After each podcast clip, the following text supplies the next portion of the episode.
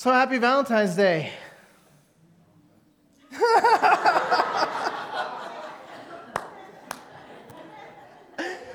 you know, on Christmas, I, so I say Merry Christmas. Everybody goes, Merry Christmas.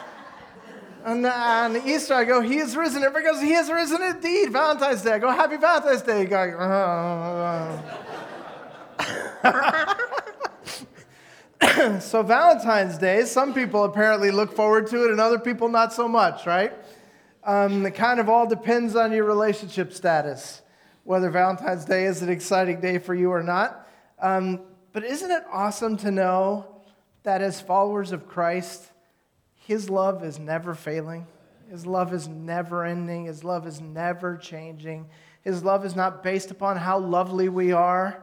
His love is based upon Him His character and His, his nature to love us. And, and so, as followers of Jesus, doesn't matter if it's Valentine's Day or not, we always have reason to celebrate. Uh, it's a pretty awesome thing because um, love of God is steadfast. The love of God is sure. And it doesn't depend on any of the things that this world's definition of love depends upon. So we all have reason to celebrate. And we talked about that last week. We, we were talking about the love of God, and we tried, to, we tried to really sort of zero in and say, you know, when the, when the Bible uses this Greek word agape, which is translated as love, it's a very specific word. It means something, something much more than we usually mean when we use the word love. Whether we're talking about loving French fries, or whether we're talking about loving the weather that we're having, or even if we're talking about loving our spouse or our children, we're still not talking about the depth of love that Jesus is talking about. When the Word of God says, that God so loved the world that he gave his only begotten Son, that whoever believe in him should not perish but have everlasting life. That's a whole different kind of a deal. And we tried to talk about that last week and sort of define that Greek word agape and, and get us a sense of what does it look like when God loves us like that. Um, and yet, agape is this amazing, amazing kind of love. Um, so, last week and this week, we're talking about love. This has been something I've been thinking a lot about. I've been studying passages in the Bible on love, thinking a lot about love. What is it I want to say about love? What is it that is so unique and, and distinctive about God's love, and how can that be lived out in us? And so this week, as I worked on my message uh, for today, um, it came down to Friday afternoon, and I was in my office on Friday afternoon, which is an unusual thing because usually I take Fridays off, but uh, I was at a conference the rest of the weekend, so I didn't have time to take Friday off this week. So I'm in the office on what should be my day off, and I'm working on getting this sermon finished, and, and I'm typing up these ideas about love and how awesome God's love is and all that kind of stuff. And I'm tired by the end of the day, and now I have to leave and go to a conference that's beginning at night. And so I made the brilliant decision at 545 to uh, get on the 210 freeway eastbound, right? Now, now, now, understand, I just spent the last three hours in my office just going over the nuance of God's love and how we're supposed to have that same kind of love. And then I get on the freeway, and you know what it's like? You go up here to, to uh, Las Lomas or whatever that is, or Highland, and you, or what is it? Mount Olive. Mount Olive, thank you. Two out of three ain't bad. Anyway, I, I get to Mount Olive, I turn on to the freeway, and then there's this long wait on the curve, and I get and I get on, and it's that thing where everybody's merging, right? And the two freeways are together right there. So it's always bottleneck there. And um, you know, so what do you do? You just put your blinker on and wait your turn, and somebody lets you in, and you get in. And um, as we're going, every time there's a, I got my left blinker on, and every time there's a, a gap between me and this little black car back here, um, the lady driving the car just speeds up. And so, okay, so I leave my blinker on and wait for a little while longer, a little gap, and then as I start to go, she just speeds up again. And she does this three times. And I'm thinking, well, what do you want me to do? Just drive off the off side of the freeway, or what? You know, what is it you want me to do? Is this the most difficult thing in the world to just let there be a gap so that every car can get in? And and I'm sitting here thinking about how lovely this young woman is, and how much I appreciate her. And and finally, you know, as is often the case, finally um, things change and the, her lane slows down and my little side lane speeds up and I end up getting on in front of her. And, and well, by now she's changed lanes to the second lane, and I change lanes, and I look in my in my rearview mirror, and there she is behind me, right as the traffic is starting to move. And my first thought is, I should just totally step on the brake. I'm not kidding. That was my first thought. I'm thinking, this stupid lady, I'm to make her pay. And so I thought, I'm to. I'm to just slow down, and whenever she goes around me, I'm to change lanes and stay in front of her. And this whole this scenario going on in my head. It took like three seconds to think all of these pictures of how I could make her get home like three hours later than she wanted to, how great that would feel. And then as I was just going through that little quick picture in my head, it was as if God's, God's word just spoke to me and said, Love is patient, love is kind. and I just went, Oh, God, you have to be kidding me. Like, you, you actually expect me to apply your word even in things like Friday afternoon traffic. And what's the answer to that question? Does he? Yeah, yeah he does. And so, you know, love is difficult sometimes. Love's a decision that you make again and again and again and again and again and again to love your friends, to love your family, to love strangers who happen to be keeping you from getting on the freeway, to love your enemies. These are decisions that you have to make again and again and again. And we talked last week about how the one thing this kind of love is not based on is feelings. So it can't be that when you feel like it, you're going to treat people with love. Love is an action, it's something that you do, it's a decision that you make and then you carry out. And so, this agape love that the Bible talks about, it's an indispensable foundational quality of the Christian life. It is the most obvious sign that you are a Christian and Jesus is real. Love in your life. And in John 13 35, Jesus said to his disciples, They will know you are my followers by your love. It's, it's the big sign, it's the neon sign that is supposed to float over the heads of every Christian and it's supposed to say, listen, this is a follower of Jesus. You can tell by the way she loves people. You can tell by the way he treats people. This is a follower of Jesus.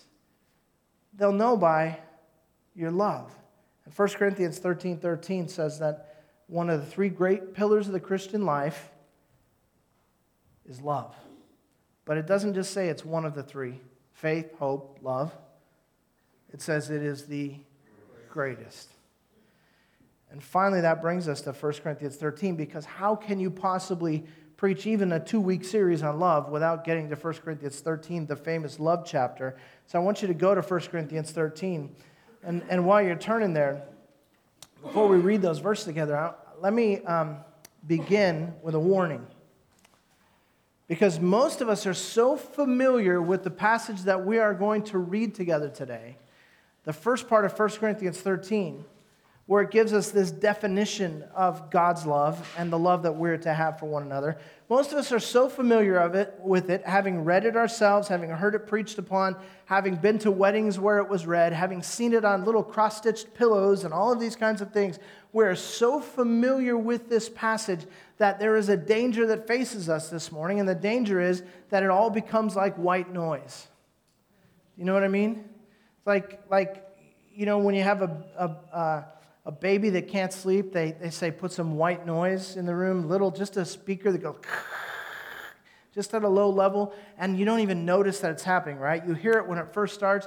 Pretty soon you're going about things, and you're hearing it, but you're not noticing it, right? And, and that's the danger that we face every time we come to a passage in Scripture, something like John 3.16 or 1 Corinthians 13, or one of these passages that almost everybody has heard, whether they were raised in the church or not, is that it becomes white noise to us and that we think we get it. Um, but we need to be careful to keep our ears open this morning because this is not white noise. This is, in fact, really important stuff. Let me show you what I mean. 1 Corinthians chapter 13. Hopefully, I gave you enough time to get there. And I want to just read to you verses 1 through 3. 1 Corinthians 13, 1 through 3. If I speak with tongues of men and angels, but do not have love, I've become a noisy gong or a clanging cymbal. If I have the gift of prophecy and know all mysteries and all knowledge, and if I have all faith so as to remove mountains, but do not have love, I am nothing. And if I possess all, if I give all my possessions to feed the poor, and if I surrender my body to be burned, but do not have love, it profits me nothing.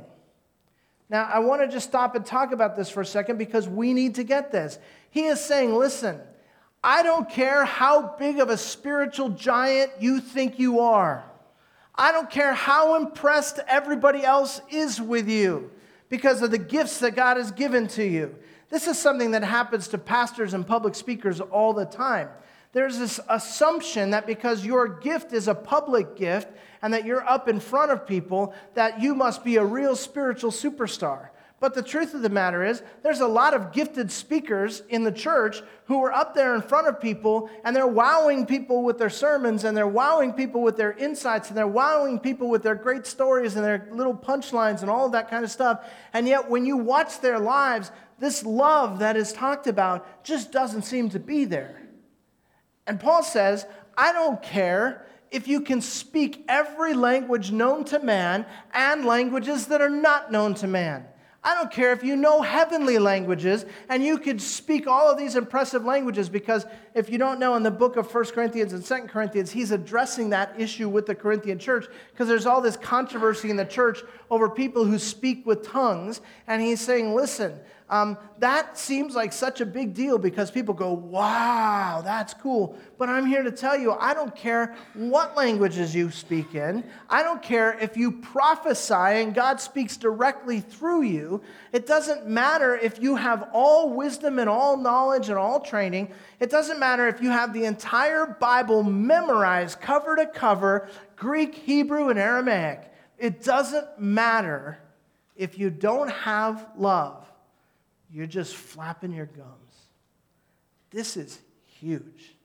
Because all those things we talked about, th- things like ministry and teaching the Word of God and having knowledge and studying God's Word, those are important things. And he's saying they pale in comparison to this essential thing, which is the issue of love. And so there's a lot of ways to seem super spiritual. But if you have no love, God's not there.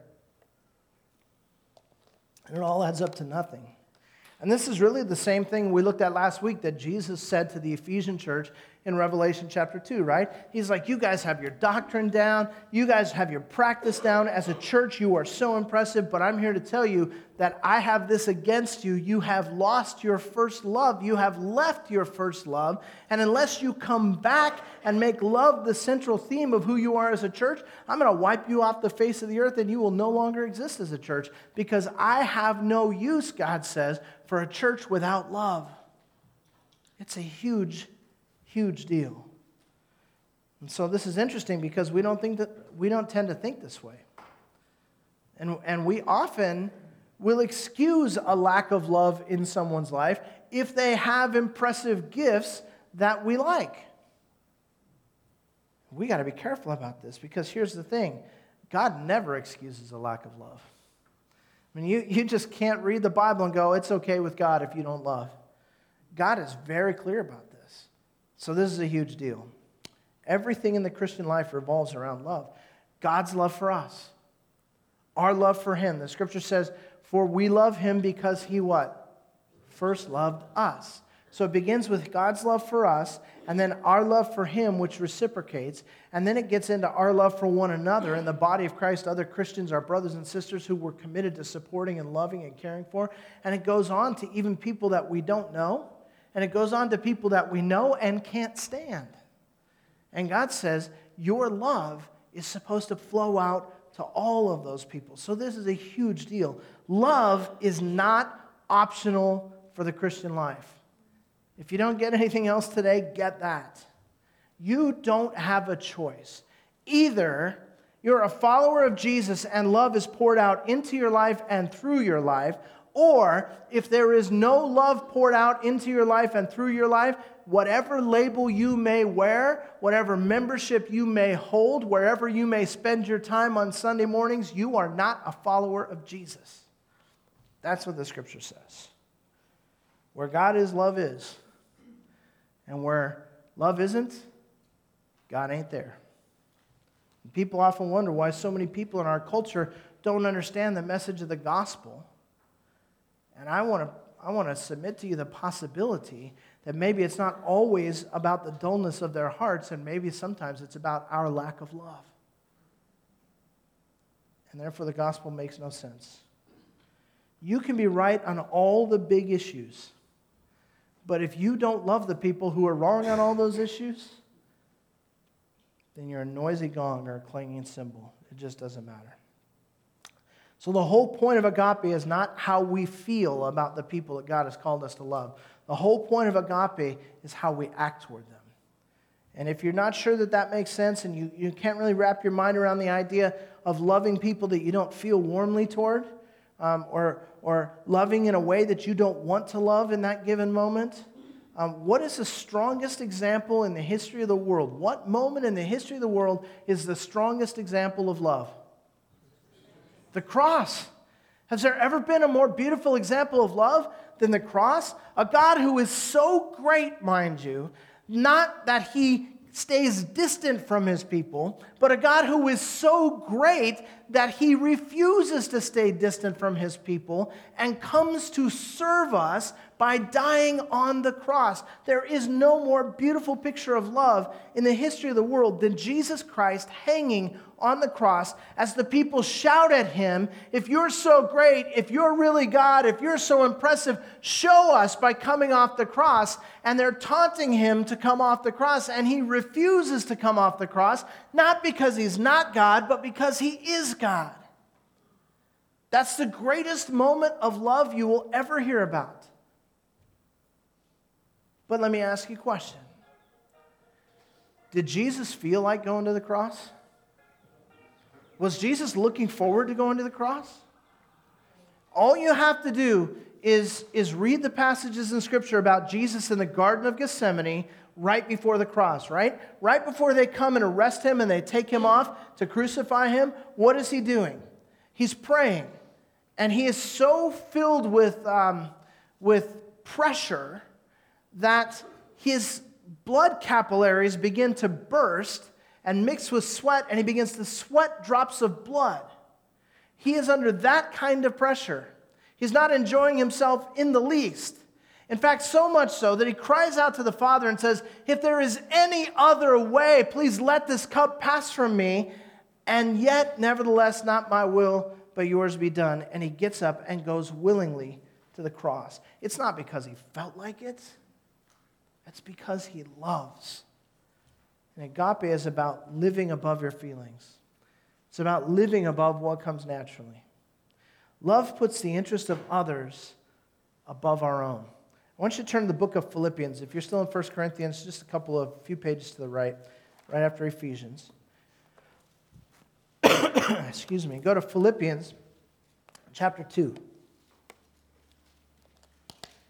In Philippians chapter 2, beginning in verse 3, I want us to pick it up. This is what Paul tells us Do nothing from selfish or empty conceit, but with humility of mind, regard one another as more important than yourselves. With humility of mind, regard one another as more important than yourselves. I want you to notice what it doesn't say.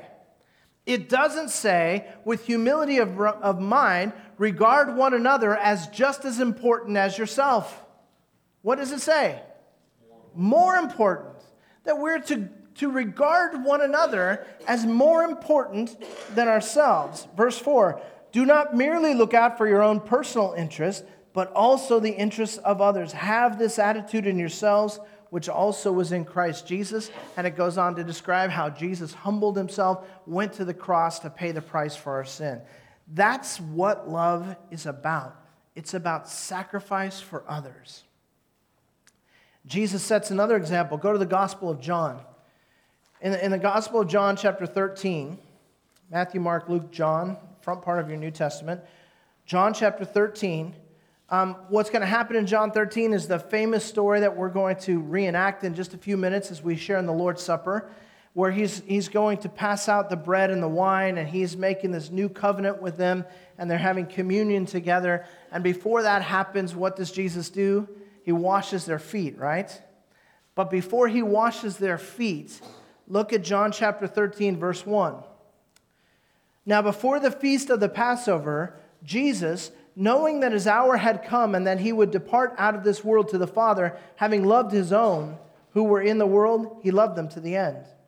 During supper, the devil, having already put into the heart of Judas Iscariot, the son of Simon, to betray him, Jesus, knowing that the Father had given all things into his hands and that he had come forth from God and was going back to God, got up from supper, laid aside his garments, and taking a towel, he girded himself. And it begins to tell us how he got on his knees and began to scrub the dirty feet of his servants, right?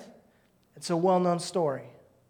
But don't miss the introduction to the story because the question comes to us if we're really talking about uh, a love that is sacrificial, if we're talking about putting others' needs above ourselves, if we're talking about not insisting on our own way but being a blessing to other people, if we're really serious about that, and we see this example of this in John 13 where Jesus washes their feet and then, of course, goes to the cross, which is the whole point, right? Then we got to ask ourselves, based on our own experience, why don't we see this more in our own lives? Why isn't this common? Why isn't this normal? Why don't people fall all over themselves just trying to get to opportunities to serve other people, to sacrifice, to give? Why is this such a struggle for us? And why did Jesus seem to have no trouble humbling himself, even though he was the most worthy one to be honored? It's found in these first four verses. Look again at verse 1. Jesus knowing that his hour had come and that he would depart out of this world to the Father. He understood what was happening. All through the book of John, it says, My hour has not yet come. My hour has not yet come. My hour has not yet come. And then we get to chapter 13, it says, Guess what? The hour has come. This is it. This is the time. He's going to go to the cross. He knows exactly what he's going to do. He knows exactly what he's going to experience and what he's going to go through. And then if you go down to verse 3, it says, Jesus, knowing that the Father had given all things into his hands and that he had come forth from God and was going back to God, you could just stop right there at the end of verse 3 and then put the rest of the book of John as the, as the tail onto that introduction. Why was Jesus able to wash their feet without feeling that he was lowering and diminishing himself to do it? Why was Jesus willing to be whipped and beaten and tried? Imagine being spat upon and laughed at and manhandled by the very people you created and gave life to. Why was he willing to do that?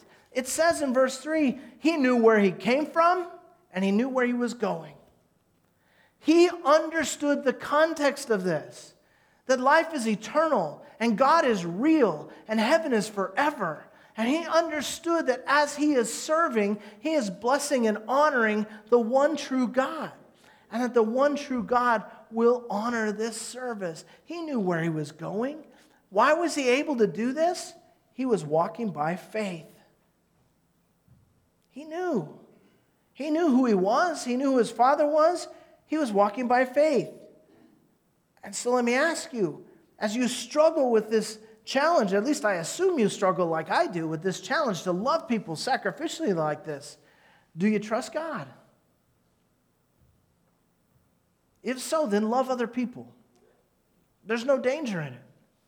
There's nothing that you can lose. And you say, well, wait a second, there is danger in it. This is very dangerous because if I let myself be the kind of person who always serves, always gives, always gives up my rights, always gives someone else their way, if I become that kind of person, I'm going to be a doormat and people are going to walk all over me. I'm just going to open myself up for abuse. This is dangerous because people can take advantage.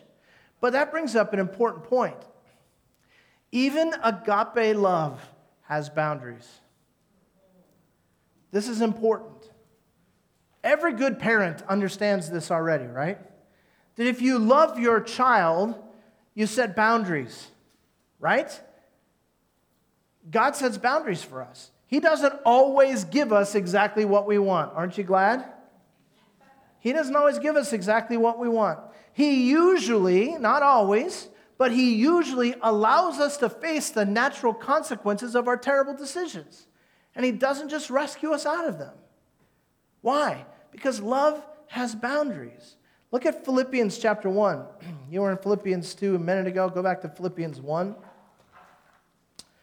Philippians chapter 1, verse 9. Paul says, And this I pray, that your love, just what we're talking about, agape, that your agape may abound still more and more in real knowledge and all discernment, so that you may approve the things that are excellent in order to be sincere and blameless until the day of Christ. Have you ever thought about that? He's saying we're to abound in this kind of love, and that that involves things like discernment. That when you're really loving people, you're doing it out of wisdom and knowledge and discernment. And oftentimes, it is not loving to allow a person to continue in the behavior that they are in. And sometimes love says, I'm going to hold up a boundary. As loving Christians, we've got to have wisdom and discernment. You don't just let your four year old play on the freeway, do you? What if he really, really, really wants to? What if he throws a fit if you say no? I mean, maybe for a little while, teach them a little lesson or something, but, but generally, no, we don't let them do what they want. We hold boundaries. And it's important for us to realize that even as God loves us, He places boundaries in our lives. And even as we love others, we have to sometimes place boundaries in those relationships. So I'm not talking about being a floor, a floor mat. I'm not talking about being someone who is abused. I'm not talking about someone who is taken advantage of and beaten on. What I am talking about is being someone who is willing to sacrifice for the good of others and the glory of God. That's love. And so agape never asks us to become a doormat. Love has boundaries. Okay, before we close this discussion on love and sharing the Lord's Supper together, I want to get really practical here. I don't know if you're going to like this or not, but we're going to take a test. And um, it's not the kind of test where I find out what you know of what I've taught you. It's the kind of test where you ask yourself, the people who know me the best, what would they say? The people who watch me when my guard is up and when my guard is down, the people I live with, the people who have known me a long time, the people who have watched my life, if I was to ask them these questions, what would they say? Question number one Am I harsh? What if I was to ask the people who know me the best, Am I harsh? Look at, uh, let's go back to 1 Corinthians 13, and I want you to look at verse 4 as we get into this definition of love. 1 Corinthians 13, 4 begins with these words Love is patient, love is kind. And so let's ask ourselves Am I harsh? The word patient there is not a word, there's, there's two specific words that are translated as patient from the Greek. One of them has to do with being patient with circumstances, right? It's like waiting in a long line and not losing your patience, right? But that's not this word. This word has to do with being patient with people, which is a whole different level, isn't it? It's not just being patient with circumstances, it's being patient with people. People who annoy you, people who just got on your very last nerve People who you are forced to work with Monday through Friday, eight hours a day, and you would never choose to spend one moment with this person if you didn't have to to get your paycheck. People who drive you nuts. Or people that you love, but they're still driving you nuts. The children who say, Mommy, are we almost there? Are we there yet? Are we there yet? Are we there yet? Are we there? Bam! Now you're asleep. It will be better, right? What's your level of patience? Am I harsh? Am I abrasive? Is there something in my tone of voice? Am I sarcastic when I answer a question to make sure the person knows that was a really stupid question? Or am I patient when I'm annoyed, when I'm hurt, when I'm wronged? When someone disappoints me, do I strike out at them? Do I try to hurt them back? Just like I was going to do on the freeway, slowing down in front of that lady. by my words, by my actions, by my body language, by my silence? Am I trying to hurt people who've hurt me? Question number two ask yourself this, or ask your friends if you have the guts Do I have to win? Do I have to win? Am I, am I a person who just has to get the best of everything? Look what it says in, at the second half of verse 4. After love is patient, love is kind. It is not jealous, it does not brag, and it is not arrogant. So ask yourself this question honestly Is it all about you in your world? Do you have to win? And I know we pass this off, we go, well, you know, I was just born competitive. That's not what I'm talking about. I'm not talking about healthy competition. Do you have to win in a game? You're just playing a game with people, does it really bother you when you don't win? Or how about this? In an argument, do you have to have the last word? Does it have to be absolutely clear to the person with whom you are arguing and anybody else who will listen that you are actually right and that person was wrong? Do I have to win? Do you go for the best thing available at the expense of other people? Last night, um, Christy and Shannon and I went out to dinner at uh, one of my favorite, um, really, really nice restaurants called In N Out Burger. Have you heard of it? And so there I am carrying the, the trays back to the table, three burgers, three things of fries, and I set them down. And the first thing I notice is that these don't all have the exact same amount of fries in them. Who gets the bigger one? Is it you? Or is it the people you serve? You have to win? Do you make yourself look better than you are? Are you willing to pull somebody else down in order to prop yourself up? Next question Am I self centered? Look at verse 5. Love does not act unbecomingly, it does not seek its own, and it, does not, it is not provoked. It doesn't act unbecomingly. That, that the word acting unbecomingly is often translated as rude. It is not rude or inappropriate. Have you ever noticed that the people that we tend to be the least considerate of and polite toward are the people we say we love the most? The people that we're most comfortable with, the people that we live with. Oh, it doesn't matter what they feel if I am rude or if I am disrespectful or whatever. Am I self centered? Love does not seek its own. Jesus is such a great example of this, you guys. He serves us constantly, whether it's washing feet or going to the cross. His whole existence as a man on earth is about serving us, even though he's the King of kings and Lord of lords, the God who is great. Are you the center of your own universe? You experience life from behind your eyeballs, and that's how life is? Or do you recognize that there's a whole bunch of other people looking out at life from behind their eyeballs? And maybe you're not the center of the universe. Love goes out of its way to give others what they need rather than keep for, them, for itself. Here's another question for you. Are you enjoying the test so far? Here's another question Do I have a short fuse? Look at uh, chapter, five, or chapter 13, verse 5 after it does not act unbecomingly, it does not seek its own, it's not provoked, or in some translations, not angry or easily angered. It does not take into account a wrong suffered. Do I have a short fuse? What does it take to get me mad? Do I keep a record of wrongs?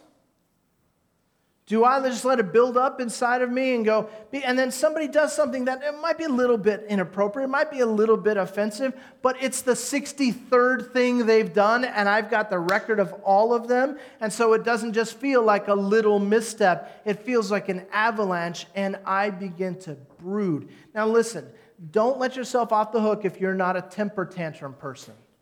Some people explode and they scream and yell, and they go, Well, at least I got out of the way. Is that good? No. But guess what else isn't good? If I let it become bitterness as it just churns in my heart and I let anger rule me. Do I have a short fuse? What does it take to make me mad? And what do you do when you do get upset? Next question. And this is an interesting one. Am I cynical? Look at verse 6. Love does not rejoice in unrighteousness, but rejoices with the truth, bears all things, believes all things, hopes all things, endures all things. Love never fails. Am I a person who expects the best of people and gives people the benefit of the doubt? Or have I had it up to here with people and I know that people are going to act like people and they're all a bunch of idiots anyway, and I am so sick of this? Ask yourself this. Boy, this is really hard. Ask yourself this. You walk into the DMV without an appointment what do you expect to experience? Am I just going, these people, this is, they're just going to waste my time? What do, I, what do I think of people? Do I rejoice when someone else is blessed, or do I rejoice when they fail? Am I willing to give the benefit of the doubt? Am I hopeful, not just for myself, but for them? And am I willing to endure even when they let me down? This is a big one for some of us because we can be cynical and we see that as a mark of greatness. And it's just arrogance. But it can really be grounded in selfishness and bitterness. Do you give people the benefit of the doubt or do you expect the worst? Love is simply this you and me living like the sons and daughters of the king that the Bible says we are and treating others as image bearers of God. That's love. And the great news is that because the love of Christ has been poured out into my life, the same kind of love can be poured through into the lives of other people. And so I ask you this on Valentine's Day Are you ready to live the life of love?